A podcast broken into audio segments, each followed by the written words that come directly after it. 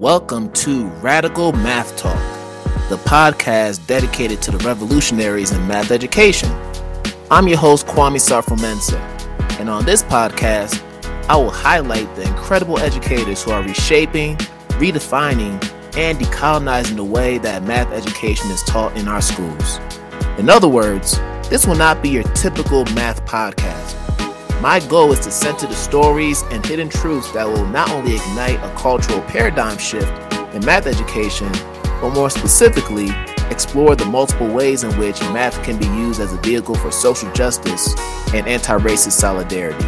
So, if you are ready for a math revolution like no other, then sit back, relax, and lend me your ears as we embark on this journey together. Enjoy the show.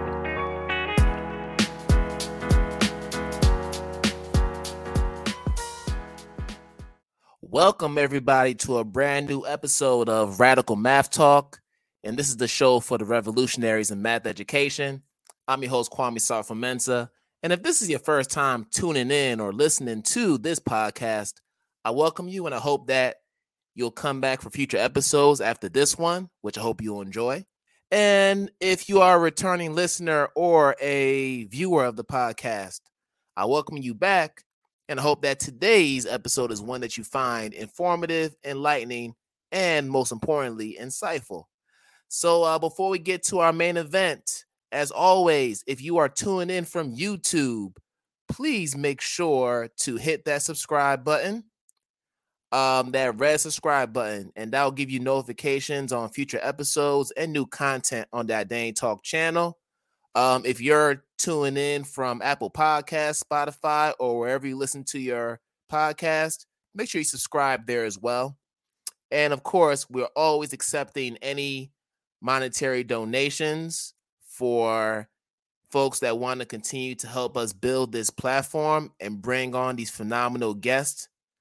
Uh, if you're on Cash App, the handle would be money sign ID Talk for Ed. If you are on Venmo, you can reach us with the handle at Kwame SM. That's K W A M E S M. Thank you kindly. So we're going to get into things with our guest. And today's episode is one that's going to be focused on the importance of mindfulness. So, as somebody whose mind just goes in different places, and has a hard time focusing on the task at hand, what needs to get done, um, it's always important to just have a space where you can quiet your mind enough to be aware of things that are in front of you and just of other people in general. And I think that it's a, something that I continue to learn more about just from different people who are very well versed in this mindfulness movement. And today's episode is we're going to have somebody who's going to talk to us about mindfulness within the context of mathematics, which I find very interesting and intriguing. So, uh, without further ado, I want to bring on Deborah Peart to the podcast to talk with us about what mindfulness looks like in the math classroom and how it could be beneficial not only to us as math educators but to our math learners as well. So let's bring deborah in to speak with us about mindfulness. Uh, let's do it. Hey kwame how you doing? I am doing well deborah. How you feeling? I'm feeling mighty fine thank you. Yes i'm just glad that i got the names right and I appreciate that you got the names right. Yeah, we, we we take pride in that. As somebody who grew up with a very unusual name, and you know, people jacked it up all the time, from teachers to peers. I, I understand the feeling. Yes, I've actually been corrected a time or two. yes, for sure. But first and foremost, thank you for coming on uh, to the podcast. Um, I've been following your work for a little bit, and and I'm I love it. I'm intrigued. I'm all about the the mather movement, you know what I'm saying? So I'm glad we can bring it onto this platform. So um let's talk. Start from the beginning. Uh because with uh, with all my guests, I'm always interested in learning about their mathography. So, um, one thing that I always love to do with my students who are in my classrooms is I always want to know what their math story is, how they've grown with math, how they started off with math throughout their schooling and throughout their life. And it's something that helps me give context as to how they perceive the subject mm-hmm. and how and what their feelings are about it. And I feel like it's something that's important for us to do as educators, especially those who hold on to that trauma that we felt as math learners in our K to 12 schooling. So I'm interested in knowing um, from you how you've been able to grow grow up with math throughout your life from the time you were little up until you know what you're doing right now. Okay, I know you said we're here to talk about math, but I have to be honest. My mathography starts with my academic identity in general. I was not a normal kid. And when I say that, I mean they didn't know what to do with me. I was really young when I started reading. I loved all things words. I'm the kid who was stroking my phonics notebook, my workbook, like, yes, words. I want to read everything. Um, I'm still an avid reader to this day. And I was welcomed into the conversations when it comes to reading and writing. I've always been gifted and talented in that way. But I was also always the youngest, tiniest learner in the room. And here's why. So I went to school, first day of school, first day of kindergarten. I was there one day and then found out that I did indeed get accepted to a private school. So the next day I went to that school and I did a week of kindergarten. And then I did a week of first grade, and they were still trying to figure out how to challenge me. So I did second grade. And I was six years old when I finished second grade in this private school. But because of social things and taking the bus, my mom said, you know what, let me bring my baby home to the neighborhood school. And here's where it begins. A little black girl couldn't possibly be that smart. She's not mm. going to third grade. There's, there's no way. So they put me in first grade. And I remember um, probably partially from really experiencing it, and then partially from hearing the stories over the years that I was really frustrated. And they were learning the days of the week and how to write their name. And I was complaining, like, Mom, they're babies. So the compromise was they put me in New York. I grew up in New York in what they called EP. It's like advanced placement in elementary school, if you can believe that. Mm. Um, so I went to advanced second grade instead of third grade and finished it out. You know, like I said, always the youngest, always the smallest. And we had a graduation in sixth grade, and I was the valedictorian of the class. But by sixth grade, I was already over math. So, like I said, I was received openly with open arms because I was a reader and a writer. But in math class, when I asked questions, I was being sassy, I was being rude, and I remember my bully from elementary school was my fourth grade teacher, not another wow. student. So I remember multi digit, learning multi digit multiplication. And the question that I asked was, so wait a minute, there's one zero, and then there's two zeros, and then there's three zeros. Will that go on forever? Like, why does that work? And I remember being so excited and wanting to know. And I remember her saying, stop asking so many questions and just follow the steps. Wow. and I was like, what? oh, in math class, you're not allowed to ask questions. So I'm going to keep hanging out in the reading and writing streets because I get to ask questions, I get to have an opinion, and I don't get shut down. So I pretty much didn't really ask questions. I always made straight A's because I'm Caribbean. My family's from Jamaica, and my dad would say, What happened to the other two points if I made a 98%? Oh, wow. So, yep. yeah, excellence was it. Like, that is the standard. So, I'm going to jump forward to algebra. I took algebra in seventh grade. Again, ooh, this is interesting, but help me understand how it connects to the world and my life. And and my teacher threatened to send me to the principal's office for being rude and obnoxious for asking questions that have nothing to do with the math. So silence. Okay, this math thing, not doing so great. And here's the kicker. this is this is going to be one for the books. Okay. I still straight A's, and in New York we had state exams, Regents exams. Regents, you yep. had to. Yep. Um, I'm someone who I got perfect scores on Regents exams, and my favorite math class was geometry. And I heard you talking to another guest about proofs. I loved proofs. Oh my gosh, probably because I loved words, right? But I didn't love the way it was taught. I wasn't interested in what the teacher was saying because she was just reading the textbook. So I didn't pay attention in class. I sometimes maybe had a side conversation with a friend, but I kept making perfect scores on her test. So she accused me of cheating.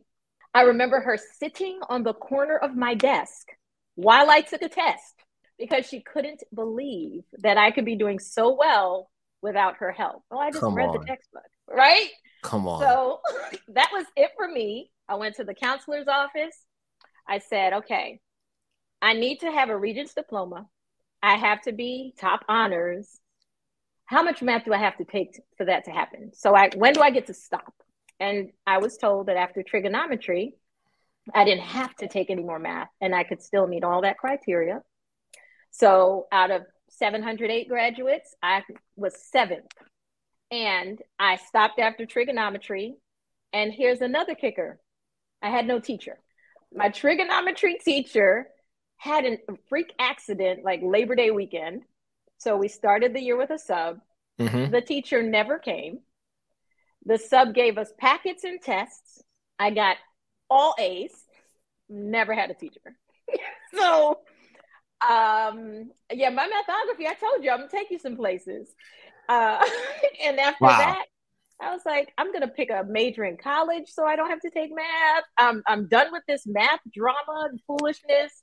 I took pre-calculus in college, and the professor told us on the first day, if you didn't pass the pop placement test with this score, you should go take remedial math.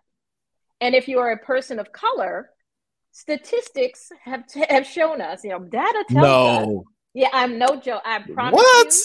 I promise you that you will probably not do well. So I recommend you go take it. And I convinced one other person of color, um, a young lady, like, we are not leaving. We are staying and we're going to make an A in this class. So we did. And that was it for me. I was out, out of the math game, done with math. I got my undergraduate in speech communications, early childhood. I was a computer science major, a pre med major. I did, all, but everything that needed math, nope. Done with that, done with that. And remember, skipped kindergarten, skipped first grade. So I had the intellectual capacity, but I opted out. The counselor didn't try to sway me out of it. No one ever tried to convince me to stick with math. I don't know what difference it would have made, but no one tried. And I went through college not taking math. And it wasn't until I was pursuing my master's degree, Wow. which also educational studies with a concentration in what? Literacy. Literacy. I needed one more elective. It had to be I a math just- class. It didn't have to be. No, it didn't have to be. Okay. I just said, something about how kids learn math. Ah, I'll take that. It seems interesting. Okay. Fell in love. And here is why. All those questions I had, this professor answered because the whole class was around why before how and understanding conceptually, which is what I know now I wanted. I realize now my teachers weren't only being mean, some of them were, but they probably didn't know the answers to my questions. And I was just trying to make sense of math, and no one could help me. But that professor did it. And then I got mad. I was like, oh my gosh, we're teaching kids math in a way that is so horrible and painful, but we don't have to. I want all kids to understand why before how. Like, I want this for kids. So that's when I fell in love and started teaching math differently. And a colleague, Adrian Baytops, we were both literacy heads. We started reading everything. We started throwing math parties, solving problems together, web sh- web uh, workshops and conferences, eating it up. And eventually, Wow. we both went back to grad school and focused on and elementary mathematics, and she did K eight math, and that so that's why I said my mathography is a little all over the place, but it's a, I'm a how does a person like me become an author on a math curriculum? all right, and and mind you, like we're talking about, you know, something that a lot of us use, even myself, you know, like mm-hmm. illustrative math, like that is for many of us the Mount Rushmore when it comes to like critical thinking in math, getting those tasks, mm-hmm. real world applications, all these things we talk about. And, and wait till you dig into hmm. the K5 with that culturally responsive embedded and the math language routines embedded in it. Come on. Listen, we listen, we're gonna hold that thunder for that part. But I have so many questions about your story, which is awesome. But but also kind of frustrating too, because we talk so much mm-hmm. about students who feel like they're not math people. Mm-hmm. And we mm-hmm. know that mm-hmm. that doesn't make that doesn't exist. Right. Everybody has the capacity to be math people. Mm-hmm. Um, but it's all about changing your mindsets. So when we talk about growth versus fixed mindsets and all that, it always speaks to that.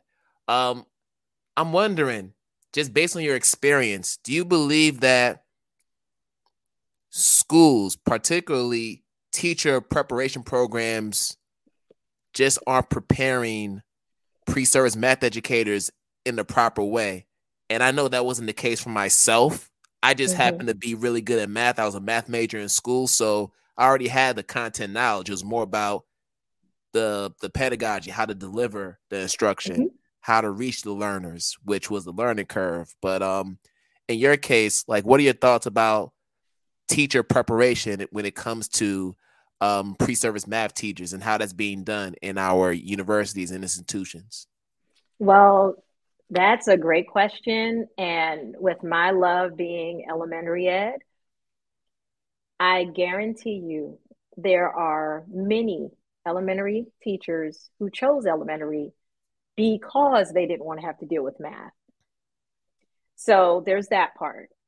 Then you look at the elementary program, and it's about reading, teaching reading, teaching writing, teaching reading across the content areas. There is so much support I took, even from my master's program. Even though my concentration was in literacy, that one elective, that was it for the math that I took.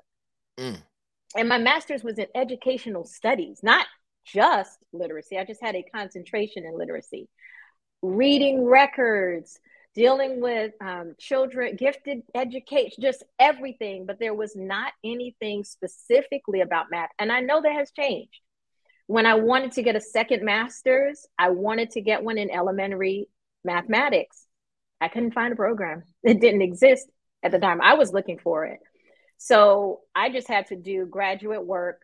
I had to get special permission to do an endorsement and focus on elementary mathematics and study cognitively guided instruction and such. So that a part of it is that I don't we don't give the same attention to early numeracy and number sense development and the foundations of mathematics like we do for reading. Right. Which is why I'm on the mather movement because I also think it is societal and it's the language. So I, I know you said everyone is a math person. So just roll with me. Okay. Think reading, think writing. Whether or not you love reading and writing, you have to do it, right? Because you need it to make sense of the world, you need it for life. You don't get to opt out of reading and writing after a certain grade. Mm-hmm. But then there's math.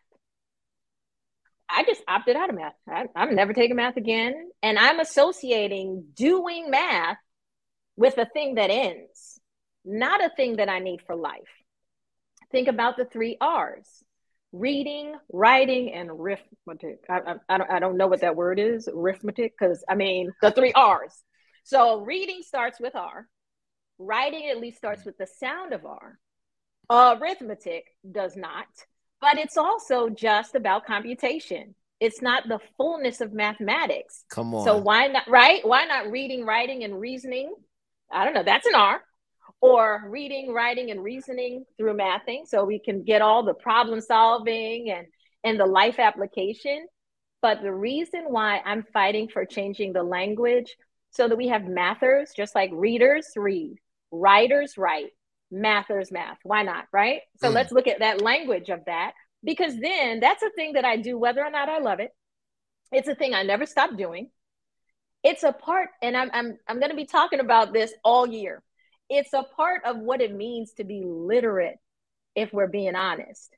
But we don't we don't talk about. I want to redefine literacy. I want to redefine what it means to be literate in America yes. by including mathing, reasoning, because then a student is taught that they're mathing all the time. Oh, look at you, you little mather. You look at you. But when I put the pressure on an eight year old, you are a mathematician. And my image of a mathematician is that guy with the hair standing up and the glasses and all the calculations. Yeah. I don't even want to be that. Like, I, I don't consider myself to be a mathematician studying mathematics to the highest levels. Right. I've heard you talking with your other guests, getting excited about linear functions, and I, mm, mm, mm, mm. y'all can have that. I want to deeply understand how children learn mathematics. I want to understand all of the things that set the foundation. But there, to me, there should be a math path that is math for life, and then math that I'm choosing that leads to STEM and math. You know, a mathematician. But I don't think math should stop. Mm. I think there should be a variety of math options all the way through high school, through college. Just, I just, I don't, I, I'm so passionate about it because I don't understand what happened. And in my, um, I did a talk and I mentioned that even the enslaved, it was illegal for them to learn to read and write. No one mentioned math because that wasn't even an option. Math was for the elite. So we don't, we yeah. don't even have to talk about that. So in order to move away from mathematics being a thing over here that's not for the commoner, that is reserved for the elite, we have to redefine what it means to be a mather, not doing math like it's a chore. Mm. So it's it's Ooh. the education, you know, it's the content. Like I think elementary educators need to really deeply understand math content not that they need to learn linear functions, but they need to learn all the ways that you can add, subtract, and the connections and relationship between the numbers and and the progression of mathematical reasoning from counting the counting strategies the additive reasoning multiplicative reasoning proportional reasoning. You know I, I get that and i want that but i found i had to seek that out. I yes. had to go look for it. And that's what i think and i'm, I'm going to go ahead and share with you because I just got my acceptance. That's what my doctoral work is going to be focused on. Hey, now, I'm gonna we're gonna leverage literacy and all the work and energy that has been put into okay. teaching early literacy. We need to have it's. I'm, I'm gonna tell you because it's you, Kwame. Foundations of learning for lifelong liberation. That's my project right there. All right now. Yo, oh that's my it, goodness. That's it. That's it. Because that's what that's what we need. Oh my That's goodness. what the kids need. Uh, that's what the black and brown students need. Because for learning to actually be liberation, like li- learning equals liberation, like for that to be true, we have to redefine what it means to be literate. And we also have to shift mindsets and beliefs about who should have access to mathematics. And then kids should get to choose. But I should be grounded and feel confident. That's what I told students. You don't ever have to fall in love with mathematics, but you will feel comfortable doing it. You will approach it with confidence and you won't hate it. That was my goal. yeah. Man. So, ooh, I'm so excited about that. Dr. Peart is re- is activating right now. We we're activating right now. Yeah. Listen, so there's some things that came up as you were talking. A lot of things actually. But the first thing I want to address is the fact that as a middle school math teacher, a long time middle school math teacher, one of the greatest frustrations I had was when I had eighth graders coming in with the fractions phobia and not having the foundations necessary to do pre algebra or basic algebraic concepts that they need for the high school level. And I know that there were certain teachers they had who did the best they could and taught them the concepts in the best way that they could, but I also knew that there were some teachers who purposely avoided having to teach math. Yeah, you know what I trauma heard? that they had. Right, I just learner. heard. Sorry, a teacher just told me that her her neighbor teacher. So in the in the classroom, the teacher next door to her went the entire year without teaching math because she just always avoided it. Like, how does that happen? That's the question that we have to address. How does that happen? And I think as elementary teachers, and you know this very well, mm-hmm. because mm-hmm. you're a generalist and you have to teach all the subjects. Yes. I think it's easier to show students the relationship between literacy mm-hmm. and math because of the nature of your job as an elementary teacher. Mm-hmm. Whereas with middle school and high school teachers, everything's departmentalized. Right. So you have to be a specialist in literacy to mm-hmm. teach literacy. Mm-hmm. You have to be a mm-hmm. specialist in math to teach math. You have to be a specialist in science to teach science, and so on and so forth. Yep. So when students are transitioning from one class to another, they're not able to see the interconnectedness of those subjects. They're not able to see the interdisciplinary nature of, of all these content areas. Mm-hmm. So it takes a teacher to be able to say, hey, even though this is a math class, yeah, we're still incorporating what you learn in literacy. Mm-hmm. We're still learning what you're incorporating in science. Mm-hmm. It's all about the change in the language and the lexicon. So yeah, like, and and, yeah. and the thing that I and I know you'll probably get to it later. Something the thing that I love teaching the most that a lot of people hate teaching the most is word problems. I call them math stories. I think that should be a genre of literature. I mean, we have all kinds of categories of fiction anyway, but there is something about teaching concepts, practicing concepts, and bringing math concepts to real life contexts that you can do through stories and cognitively guided instruction. That's what they're all about. Just CGI is all about bringing the math through the stories, but writing the context to be relatable. And that's how you get at applying fractions. First of all, can we just acknowledge that fractions are numbers? Can we not only talk about pie and, and pizza and things that are circles? Can we make linear connections on a number line? Can we count by fractions? Can we, you know, those types of things?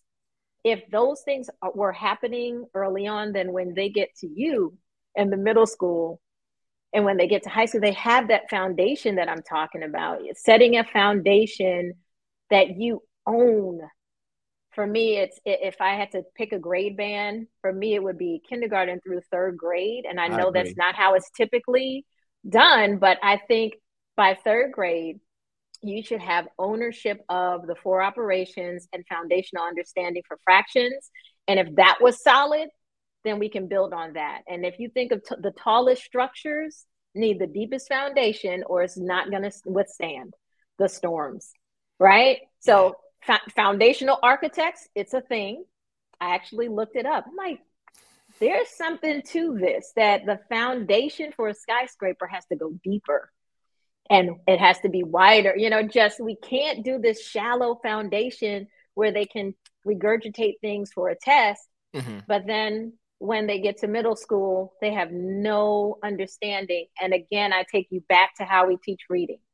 Yes, we start with letter recognition.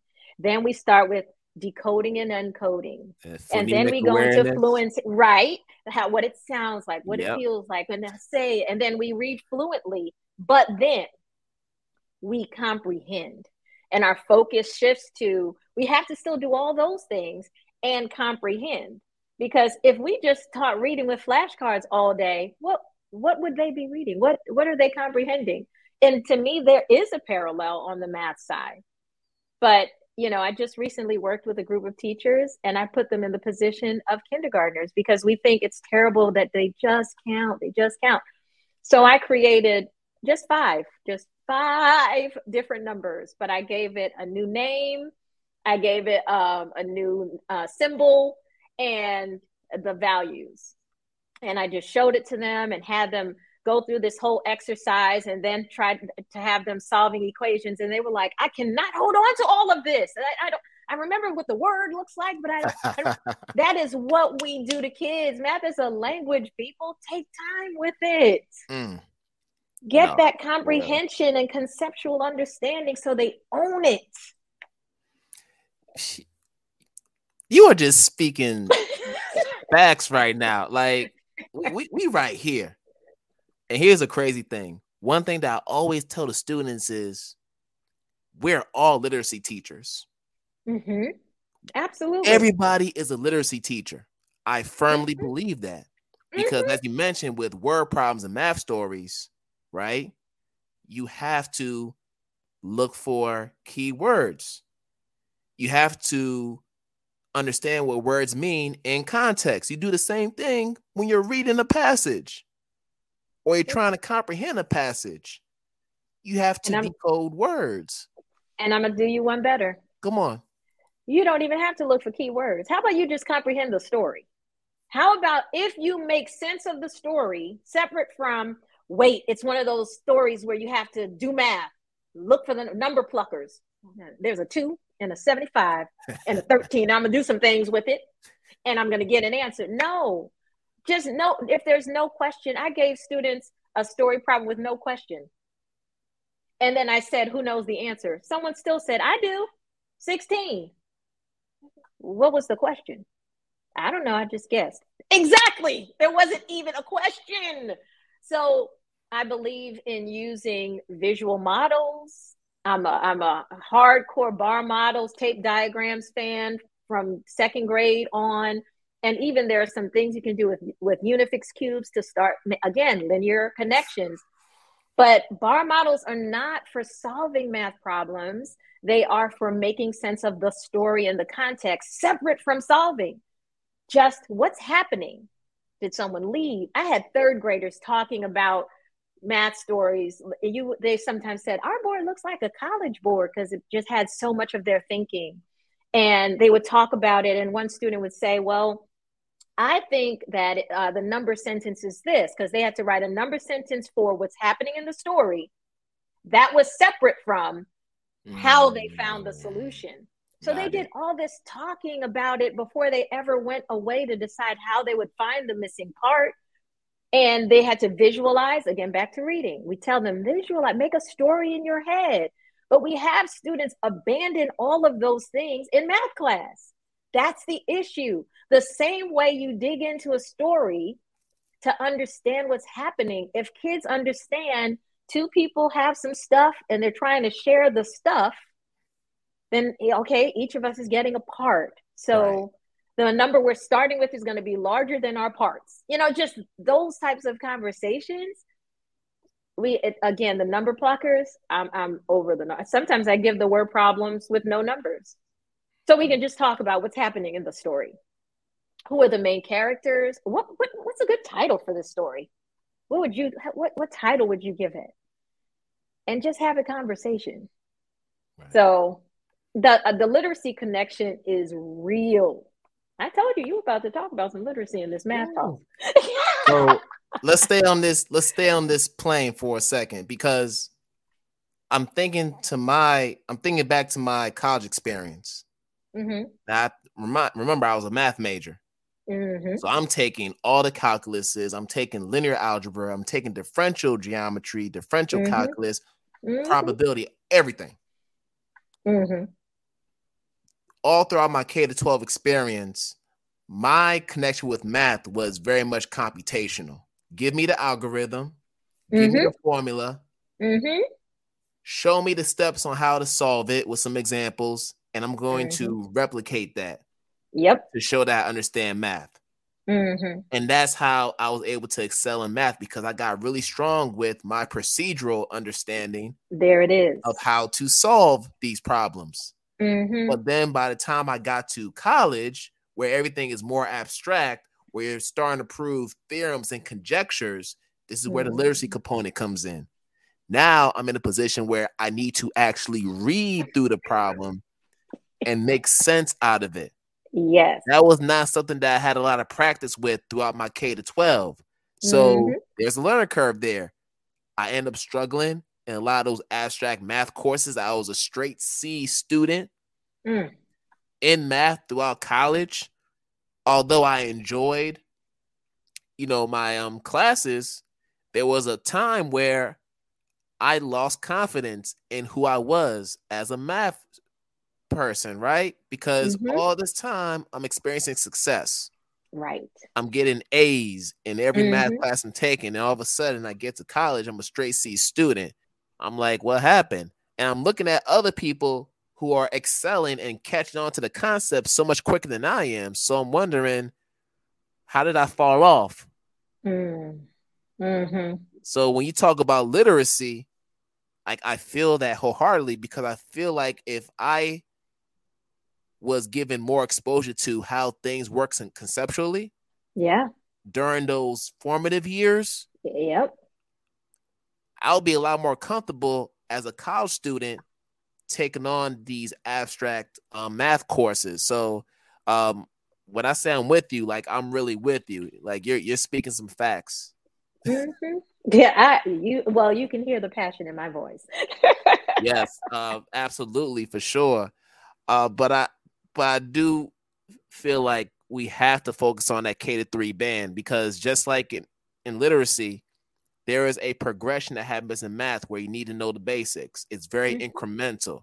You need to know what the basic operations are. You need to understand how the numbers work, The relationship. The relationships. Yes. the relationships. And Yep. I think for me, and I was talking to somebody about this. Um, I was talking about just like how come we don't teach number theory Mm. earlier in the progression?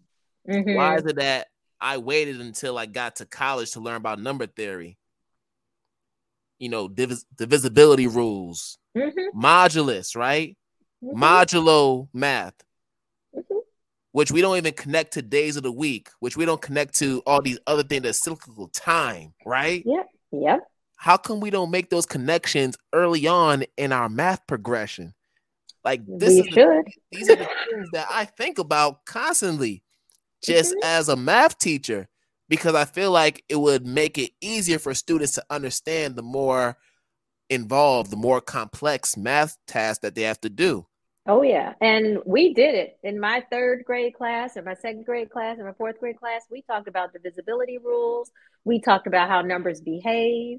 We, you know, explored different ways of thinking about solving problems. Because if you memorize things, when you forget, you forget. Mm-hmm. But if you have strategies and have a way to get back to a place, then it doesn't matter how you get there. I used to tell students there were students, there was um, one time they gave me the lowest performing third grade students when we had this special, you can choose different things to go to. And I ended up with a math group and we're supposed to disguise it as fun, but the kids knew. Like the, the kids knew. And my marching orders were just work on their facts. I Mm. ignored that because we closed the door and that is not what we did. The first thing we did is we talked about how your brain can grow and change. We talked about their feelings about mathematics. Mhm. We did affirmations. We learned breathing techniques. We did mental math strategies. And I told them, I said, here's something that teachers don't want you to know. When they ask you these questions about your facts and they want you to answer quickly, the strategies that we've used here, they can't see what's happening in your brain. So if you just give me your best thinking face, like they think that you're thinking, but you're actually using a strategy. And as long as you say the answer out loud, that's all they want to hear. Because unfortunately, they were going back to classrooms where that was the reality. And they thought they weren't smart, they weren't good at math. And, and when they learned it, so many light bulbs went on for them and they were just like wait i'm allowed to do that like I if I I said if you know your two times table, you know your fours. If you know your fours, you know your eights. Just and we talked about all the relationships. We talked about the distributive property. We used tiles for multiply and slid them apart, and we use parentheses. Like we wrote expressions in third grade that help them understand that you don't have to struggle when you see a multiplication fact that you don't know. That it, you can visually in your mind you can break it apart and put it back together and just say the thing out loud your teacher wants to hear. But i would hope we'd get to a place where the teachers understand that because that's a part of it. Don't do it that way because i don't understand it. Yep. whoa whoa whoa what is that you're doing? Oh no no we're not doing it that way and and what i would say to a student who did it a way that i didn't had never seen or didn't understand talk me through it again. Tell me what's going on in that beautiful brain. And they share their thinking and i admit to them i learned something from you today. Let's test it. They were doing they were doing conjectures in third grade. They were making conjectures testing what they believed to be true about certain numbers and relationships. I, I just I, everything you're saying even though i don't claim to be a mathematician and i did not study mathematics to the highest levels I agree that children understanding some number theory and talking about math, how numbers work with each other, um, mm-hmm. and even you know the MP standards are my favorite. Not just the the standards for what they need to know, but how they need to work at knowing. Yes. you know, justifying your own reasoning, critiquing the reasoning of others, and uh, recognizing patterns. I had a third grader who said, Miss Peart, Miss Peart, I think he's cheating. And I was like, okay, because they were partners and they were solving a series of problems that was supposed to reveal a pattern. But he figured out the pattern after the first two. Come on. And she was just like, he's not doing them anymore. He said, but Miss Peart, it's because, and he just broke it down and explained. I said, can you help her see why you know this? And she was a very procedural by the book I partnered them on purpose. Strategic partnering, partnering mm-hmm. is key. And they, after a few weeks of working together, there was lots of laughter. She was more relaxed, thinking outside the box. And he, I didn't have to say, show your work because I said so. I would say, could you please show us all what's happening in that beautiful brain of yours? You have such creative ideas. Others can learn from you. And I heard him say that when we had student led conferences, that's what he told his mother. He said, You know what I learned? That I have to show the world what's happening in my beautiful brain. So I, I'm trying to do better at, at, at showing my work. I, it's not compliance. Give them credit for being experts and, and thinkers and just celebrate their learning. So, wow again, we don't have all night. no, we don't. Oh my goodness. This need to be like three hours. But but anyway, um, I like the fact that you tell students to show their thinking, but mm-hmm. you're affirming them at the same time. Yes. So they don't feel like it's accusatory. Like, oh, I'm oh, you're cheating. That's why you gotta show the work. Like, no. Mm-mm. From a teacher perspective, I want to know how you're thinking about these concepts because what happens so often, as you already mentioned, is you have teachers who focus on the answer. Yes. And that's the end of it. But they're not as equally concerned about how students got to the answer because I feel like if you really want to know if a student understood what's going on, you got to see the path they took yes. to get to this final answer. Mm-hmm. You got to see the path. Right. And they have to feel safe enough to show you. I would tell don't cross it out. Don't scribble over it. I want to see where where things went awry. I want I want to see all of your messy thinking. Share it with me. But here's another thing people don't think about. I also want them to show their work in a way that makes sense so they can share it with someone else, but also so they can go back and see what they did themselves. Yeah. And we tell kids, Did you check your work before you turn in your paper? And they look at it and say, Oh, yeah, I checked it. I taught my third graders how to how check, to check their work. Mm-hmm. If you feel really confident with one way of doing it, solve it another way and see if you end up with the same answer. And if you don't, which one do you believe to be true? And if you're talking with someone else and working with a partner and you disagree, walk through your steps and my steps and let's see who wh- where where do things align where are the connections and where do we diverge like hmm, what's going on so when i said did you check your work i'm talking third graders we did assessments we call them um not even checking for understanding it was like uh I don't remember, but it was like they were checking their understanding. But I had it with a little doctor. How are we feeling about this concept? So how are we feeling about adding fractions or whatever? Yeah. And then instead of it just a grade, I'd give them feedback. But then they also would go through, and this was critical. Go through and see what you missed and ask yourself, was this a careless mistake? Is it something that was not careless, but I understand where I went wrong now? or is it something you still need help to understand? Mm. And they would do that. And sometimes they'd write things like, I can't believe I made this silly mistake. I need to slow down. Like they wrote themselves, they did it for themselves. And then they turned it back in. You know, just there's just so much that we could be doing to really again lay the foundation. And and to be honest, uh, I know we're supposed to be talking about mindfulness, so here I'm I'm, I'm gonna hook you up. I'm gonna seg- segue right into it. Oh, I that am. is yeah. I was gonna say math is what led me to mindfulness. Gotcha. Teaching math and seeing all the anxiety, the lack of confidence. It was more than about content. It was about confidence. More than about just believing you're a math person was also about managing anxiety and trauma. It was third and fourth graders who already believed they couldn't do math because a teacher actually said something like that. Or you think about the teacher who says something like, Oh, don't worry. I know it was hard for me too. Okay. So, oh, so it's okay for it to be hard. Some people just can't do it.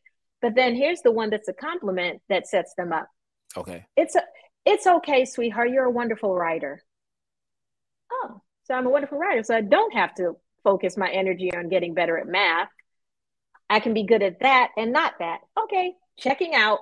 So I had students who had to unlearn that way of thinking, but they also legitimately had anxiety. So even as I was learning new ways to teach mathematics and to make it more engaging and fun, I was still doing mad minutes. Forgive me. I didn't know any better. I was still following the traditional curriculum we were supposed to and had to at first. But the more I learned, the less I did. And I would often abandon the curriculum, don't tell anybody, and approach it through the things that I created. But here's what I would do. I would say, All right, it's textbook day. Let's see how we did. And they're like, Oh, they'd open it up and we would talk about all the things the chapter because of course i went in to see what we are supposed to be doing. The whole grade has to take the end of unit assessment. I'm not setting my kids up. How did we do? Do you all know what the associative property is? What? What is that? Remember that thing we did da da da da da? Oh yeah that's associative property oh okay remember you know so they knew all the things they deeply understood and long division i didn't use those words when we started the unit because that just those words long division. Yeah. Right. So I say the words afterwards. and They're like, oh, we are not ready for that. Oh, you already did it. Remember when we were solving those word problems and you were sharing things, blah, blah, blah, in large quantities? That was like, yeah, that was long division. Wait, what? You know, so then you show them the things that everyone else is expecting them to know and do.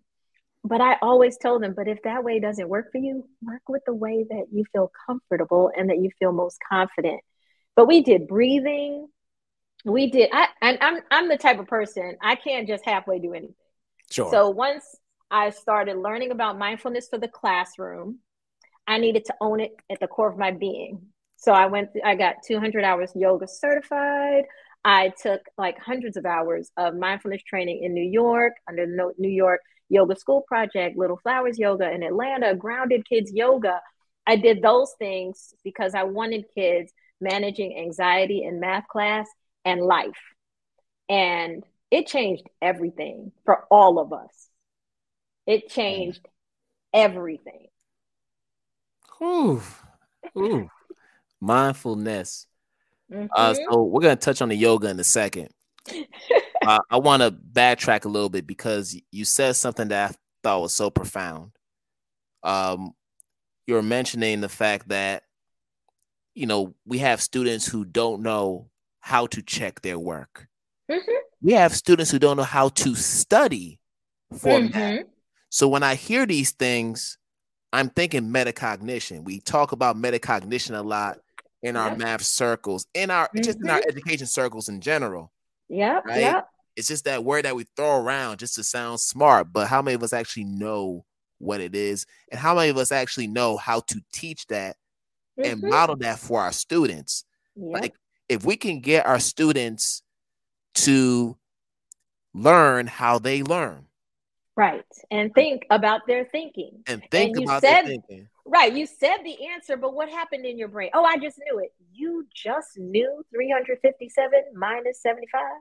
You just knew that? Well, no, I did some things. In my, okay, let's talk about it.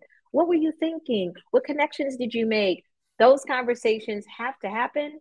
And the way that mindfulness can sometimes support that is my students, separate from math class, we'd have mindful moments. So, you know, we set a timer. We started out with just 30 seconds. And by the end of fourth grade, they were asking for 10 minutes or or even longer. And I'd say, guys, come on, we gotta we, we gotta stop. They're like, oh, please, can we just do it? But going inward, recognizing the thoughts are coming. Mindfulness is not about suppressing all thoughts that have nothing to do. That it's not that. Right. It is acknowledging the thoughts and being able to move on. Acknowledging the thoughts and being able to categorize them. I used to, they used anchor words uh, when they were breathing, but one that I love is when a thought comes into your mind, ask yourself, is it a thought for the past, something that already happened? Is it a thought for something in the future, something that's coming? Or is it going to support you right now in the present?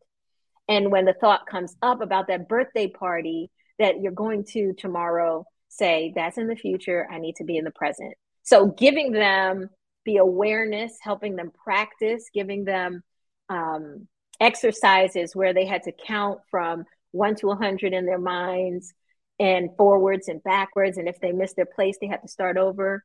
You'd be surprised. I did with adults an activity where it was just, I said, you, we always tell kids, just focus, but we don't teach them how to focus. Just pay attention. They are paying attention. They're just not paying attention to you, but they're paying attention to something.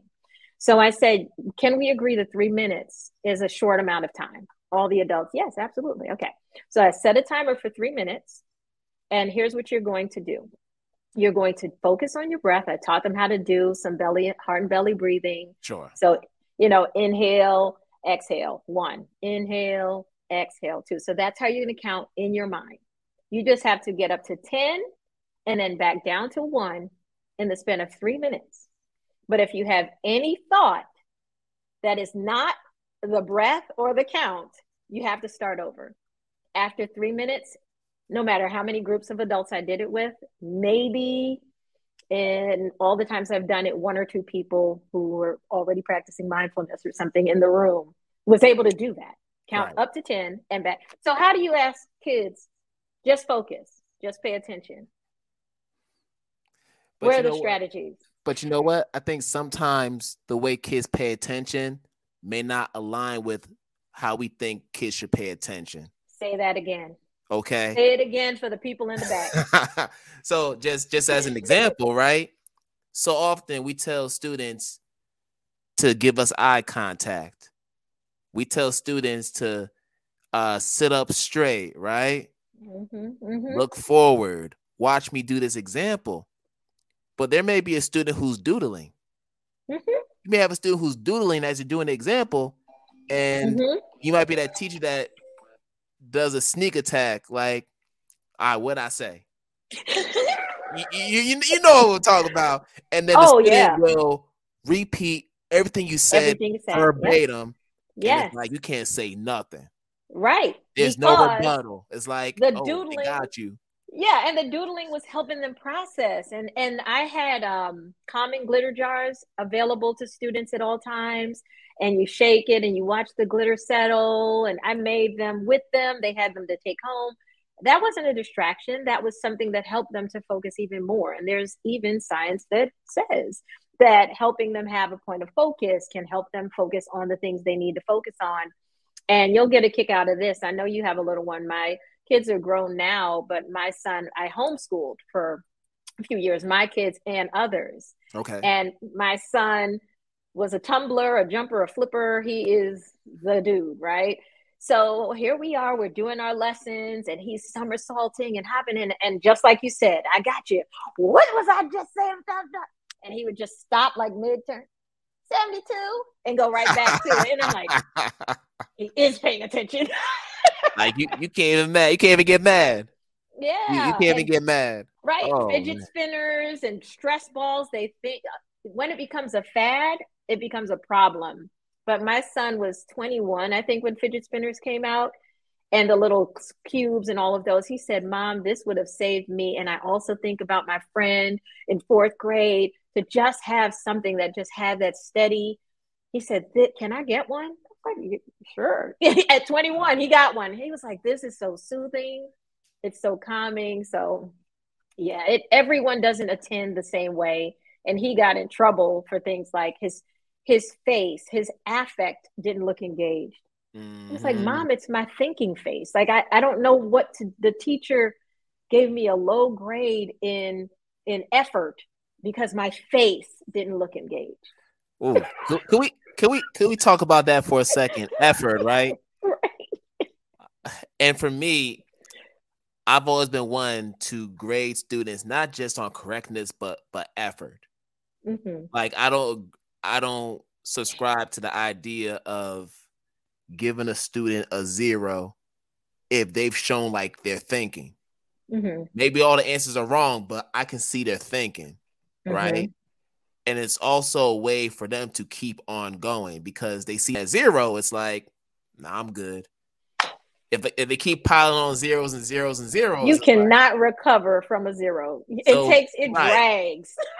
so, unless you like, so for me, it's like, all right, I'm gonna give you some points because I want you to keep on going. Mm-hmm, I don't want mm-hmm. you to give up.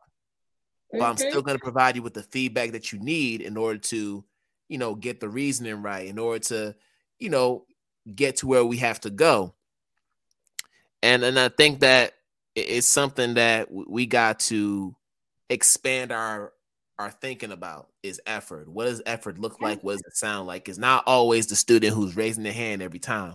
Exactly. That doesn't always equate to effort or participation. It does not.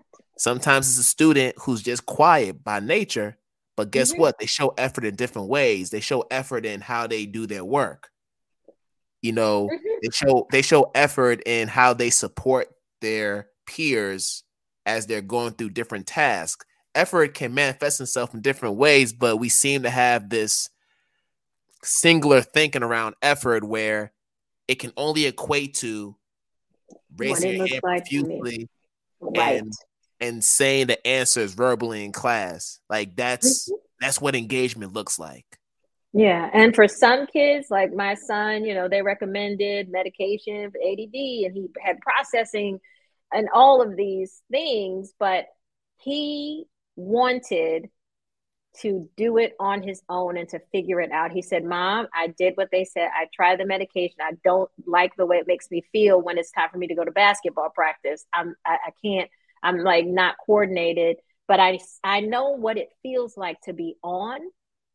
So he was working extra hard to pull himself back and to use his mindfulness techniques. And even when they did a study in New York, it was written up in the Times a couple years ago, and they had a control group. They had kids medicated for ADHD, and they had kids who were uh, learning yoga and mindfulness. And the kids who were doing yoga and mindfulness their results were equal with those who were medicated and better than those who had nothing. But he was work that was taking effort mm. to to know I need to be listening to what the, the teacher is saying. I need to be focused in this moment. And I'm doing, I remember to bring everything to class. You know, that frontal lobe, that thing is real.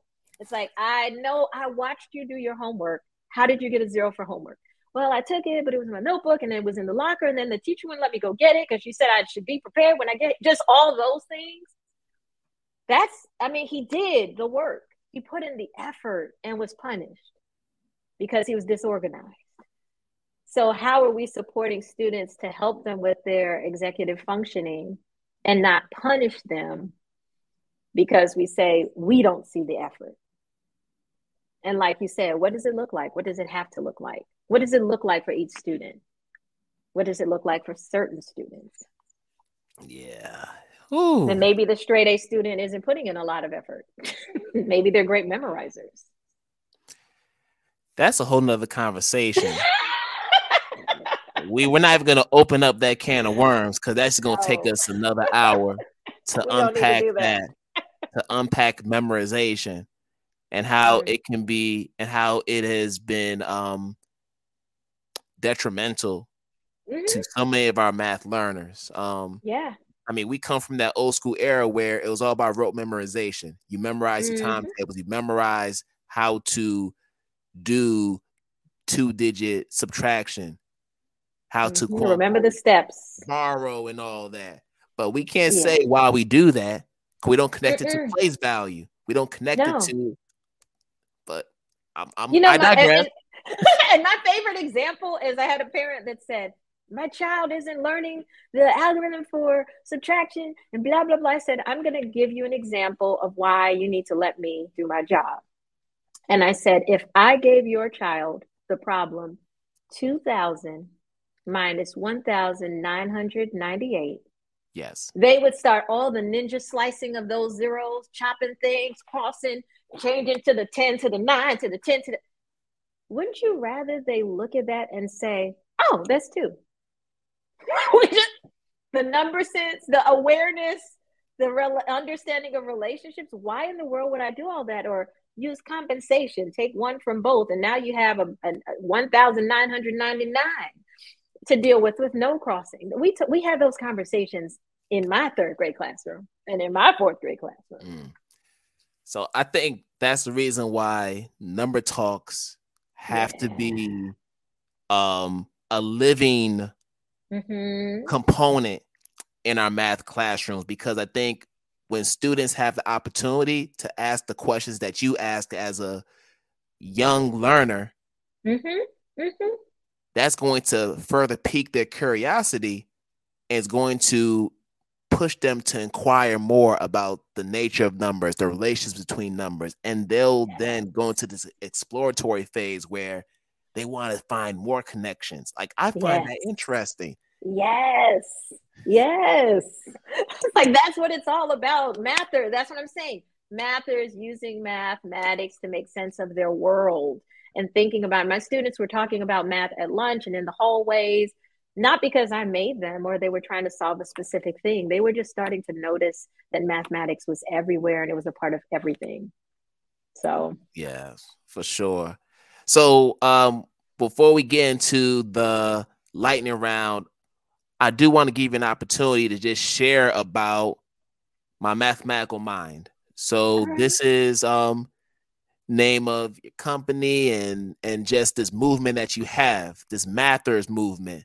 So, talk to us about the overarching mission that you want to achieve with my mathematical mind. And uh, you shared a lot about it just through our dialogue together. But if there's anything extra that you want to include, um, I want to give you the floor to do that. Sure. So my mathematical mind was just it was born out of that thinking that everyone needs to first acknowledge, believe, and hold on to having a mathematical mind. And and knowing that some people weren't born with a math brain and others were born with some other kind of brain and that your brain continues to change and grow and and you can make connections and you can learn what you didn't learn and you can connect new ideas to those that you have and that you have your own schema and it's not stagnant and it can continue to grow. So that's a big part of it. A bit another piece is that we approach the teaching of mathematics mindfully. So I call it a mindful approach to mathematics. I did work with students, but I also did work with teachers because it's important to address math avoidance, math anxiety, math shame, and math trauma. So, a lot of the PD that I did with teachers and the work that I did with students, even throughout the pandemic, I had virtual math camps. I worked with students in small groups, and the focus was more about confidence than content and about strategies for self regulation. And, and that's what we do at My Mathematical Mind. We help teachers to gain confidence in their understanding of the math content they're teaching, but also addressing because I've, I've had teachers say, fake it till you make it. I, I have math anxiety. I just don't let my students know that. Oh, they know it. So it's about acknowledging that and healing. In some cases, people need to heal from math trauma. So that's the work that we do. I work a lot with others in the field, and it has grown and expanded. I do a lot of work with elementary educators around um, story problems. Like I said, that's one of my favorite, favorite things, visualizing for mathematical understanding. And I'm really just trying to narrow it, especially as I start this program in the fall, because I do, I, I'm really great at many things, but I don't ever want to be a jack of all trades and a master of none, or a Jackie, if you will. Sure. Um, but I, I want to pick my lane. I want to stay in my lane, which is why I'm with Black women who rock math. And if it's my thing, then I own it. But if it's Dion's thing, I hand it off to her. If it's Kanika's thing, I hand it off to her. And our our women in mathematics education community is growing in a way that we are doing that because we're not competitors. If everyone knows, if, if you walk in your gifts and you harness your gifts and talents and give it the energy, I'm not worried about someone taking from me. There is so much work for all of us to do. You know, that so, you know, I, I guess that answers your question, but it, it was for me the marriage of mindfulness, uh, mindful movement, all of those things combined with learning math in a new and different way. Yeah. So that's how that's what it was born out of. Wow. And and I think if we as math educators can show our students that we can be vulnerable, mm-hmm. even with all the math knowledge we have, mm-hmm. that's going to give them space and mm-hmm. give them the freedom to be vulnerable and Absolutely. say, you know what, I don't got, I don't got it. Mm-hmm. Oh yeah. And it's okay to acknowledge that. Like there are times where I don't know the answer to a question. And I should not be ashamed to acknowledge that in front of my students because then it lets them know that I'm not perfect. Yes. And I would fuss at my students if I made a mistake and I'm just going on and going on and they get quiet. And I'll look, are you y'all let me stand here with this mistake on the You better call me out. And they're like, Well, I didn't call me out. And then we'll talk about it. So they felt comfortable pushing back and having conversations. And I would admit, like, oh yeah, I did that. That's just wrong. just I didn't try to play it off. Like, oh, oh no, I meant to do that so I could see if you knew. No, I messed up. I added that mm-hmm. incorrectly, moving too quickly. So yeah. we have to be vulnerable and admit when we don't understand what they did. I don't understand what you did. Help me. Tell me again, will that always work? Having those conversations are so critical. I'll do you one better. Uh-oh. When I had my sixth grade class, I used to, you know, type up the quizzes I would give them. Mm-hmm. And I always told them if I make a mistake, I, if I if I do a typo on it, and one of the classmates calls it out, every guy gets everybody gets plus five plus five points every time I make a mistake. Okay. so it was a way to keep me sharp. It was a way to hold me mm-hmm. accountable, but also motivated students to not only read for typos, but to actually read the questions that they had to answer.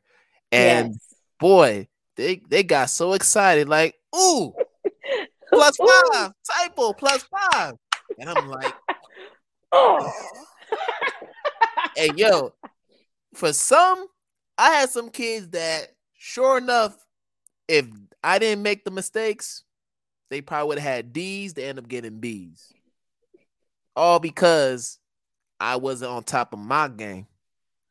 But because they had the awareness to read, it's like, okay, all right, I, I give it to y'all. Who? But it's always refreshing to see that they're on top of their game like that, and they have the confidence just be like, listen, what, what's what's up with you today, teach? What's going yeah. on? Yeah, or even yeah. the safe space to say, you know, when I would take solutions like you talked about number talks, I would just say, anyone else? Anyone have a different solution? My favorite was when a student had a solution that I I knew it was wrong, but my face didn't give it away. Mm-hmm. And I just said, All right, so walk us through it. How did you get there? And they start explaining, and then they tilt their head just a little bit and they go, Wait, I changed my mind. I see what I did. Or they say, Well, now that Kwame explained, I think my answer might not be right. You know, when exactly. and they could say it out loud and no one's laughing because we're all building our math identities. We, Lord help us all. We need some positive math identity building. Ooh. And you need the safe community to do that. So that's some of the work I do too. Mm. Talking about how to build um, positive math identities in students and teachers. so crucial, so crucial. So ooh, we've had a great conversation and we're just gonna wrap it up with this lightning round. So I have some quick hitter questions. All right. And you know, let's see what we get. All right. Most difficult math content area to teach or learn? Oh, yikes. For me to learn was functions, the patterns, and just seeing them automatically. It wasn't that I couldn't, I just wanted people to be quiet. You know, mm. when they quickly saw patterns and I was just like, Shh, I don't see it yet. They're like, oh, it's so easy. It's just, Shh, leave me alone. I'm trying to understand. So that was for me. Something that was difficult to teach, I would say, is multiplying and dividing fractions, not one or the other. Multiplying is not, and it's not because I don't know how. It's because I don't want flip change, whatever y'all say. We they didn't even, they just said do it. We said turn the other one upside down. But now they have cute little sayings. I didn't want kids to have to just learn that. I wanted them to understand what's happening. So for me, it's okay, dividing. So I had a student, and I, it's a quick story, but third graders, again, we're not even supposed to be doing multiplying fractions, but I gave them a word problem again and it was about if you had this many halves of apples and you know already cut up in this many students and the student wrote five times one half is equal to and i said what are you doing? You trying to get me fired i'm not supposed to be teaching you no multiplying fractions. And he said what? Because i would you know say things like that. And he was like but you always talked about groups of and if it's three times five it would be three groups of five so it's five groups of one half. Oh okay. Well i'm gonna leave you alone then. You know so yeah, again, I enjoy teaching it, but it's hard to teach it without just falling into the habits of if you just flip the second one, or you know, you're trying to share three with five, it's three things. You know, it's like it, but no, don't don't just give that to them, helping them discover it so that they own it. So that's what makes it hard. Yeah. And just confession, I didn't know why we flipped the reciprocal until I started teaching math. Real I talk. believe it. Real talk. I believe it because every time I get ready to teach it, I have to kind of step back and remind myself and give myself the language to help me think about what I'm doing. And also, something that helps is knowing that, like in, in uh, CGI, when we do problem types, there are no division problem types. There are only multiplication problem types, and division is a reflection of a missing factor. So even when I see dividing fractions, I think about it as I don't know how many groups are in this fraction, but it will give me this total amount. You know, so I, I use that understanding and reasoning all the time for myself. And then sure. I start working with the students like, okay, so as if I know. Mm-hmm. for sure.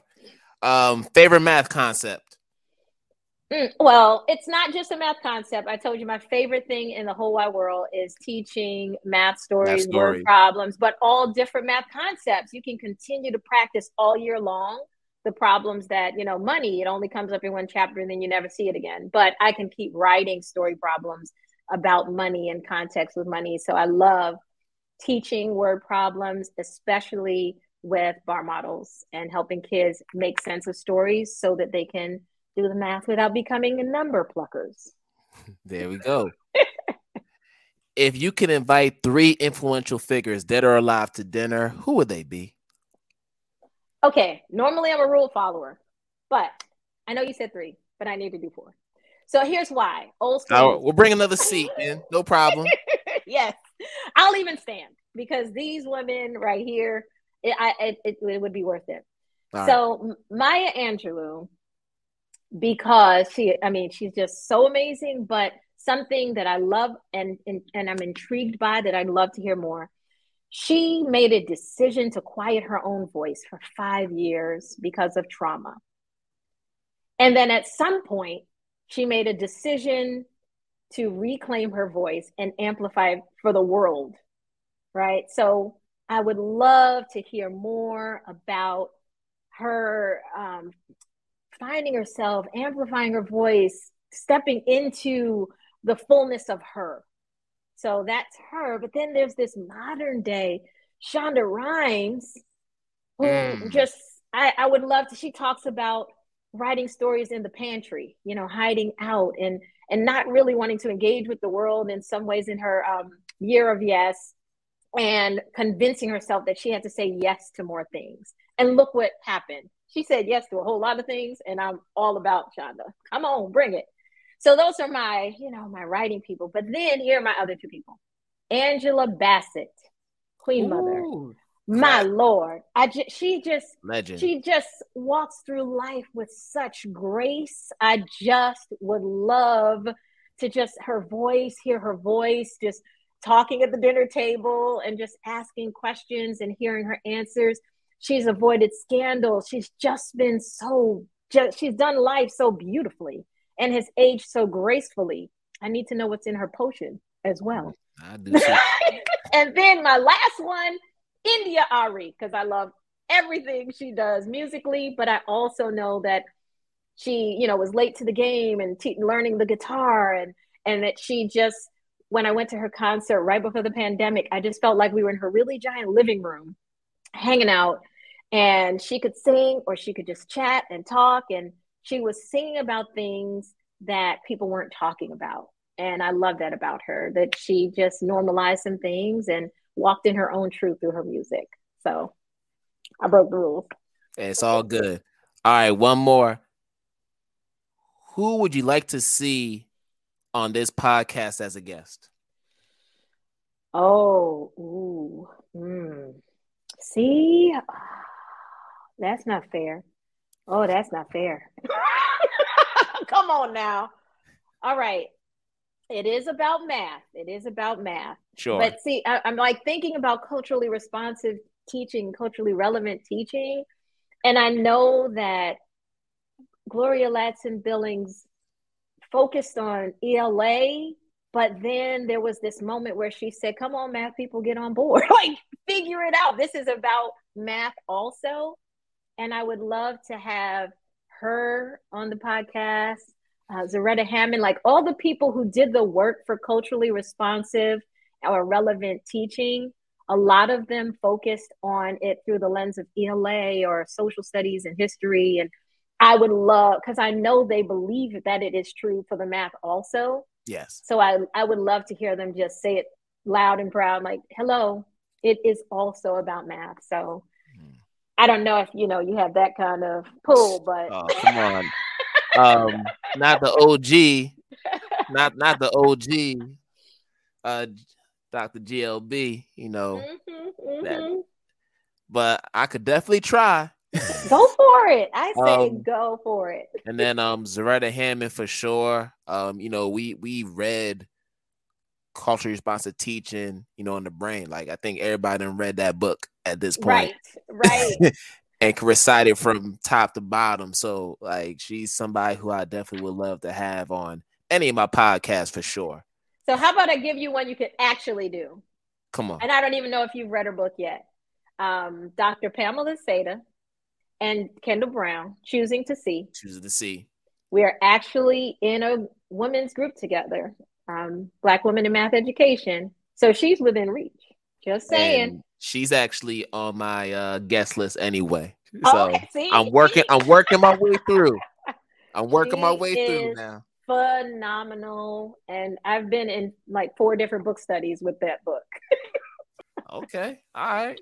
One of which she led, so she she would be a great one. I definitely, um, for sure. So, Deborah, thank you so much. Uh, this has just been an awesome conversation. Wish we had a lot more time, but you know what? This is good. 80 minutes is pretty good. We did the thing. I will take it. I will take it. Listen, can you let people know how they can connect with you on social media and also um, let people know about the My Mathematical Mind and also the um, Black Woman uh, Rock Math website? Let them know.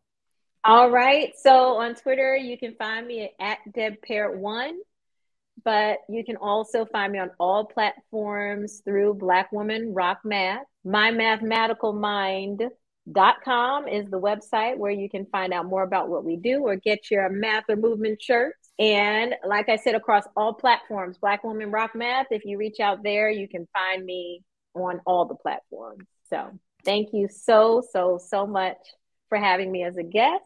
This has been awesome.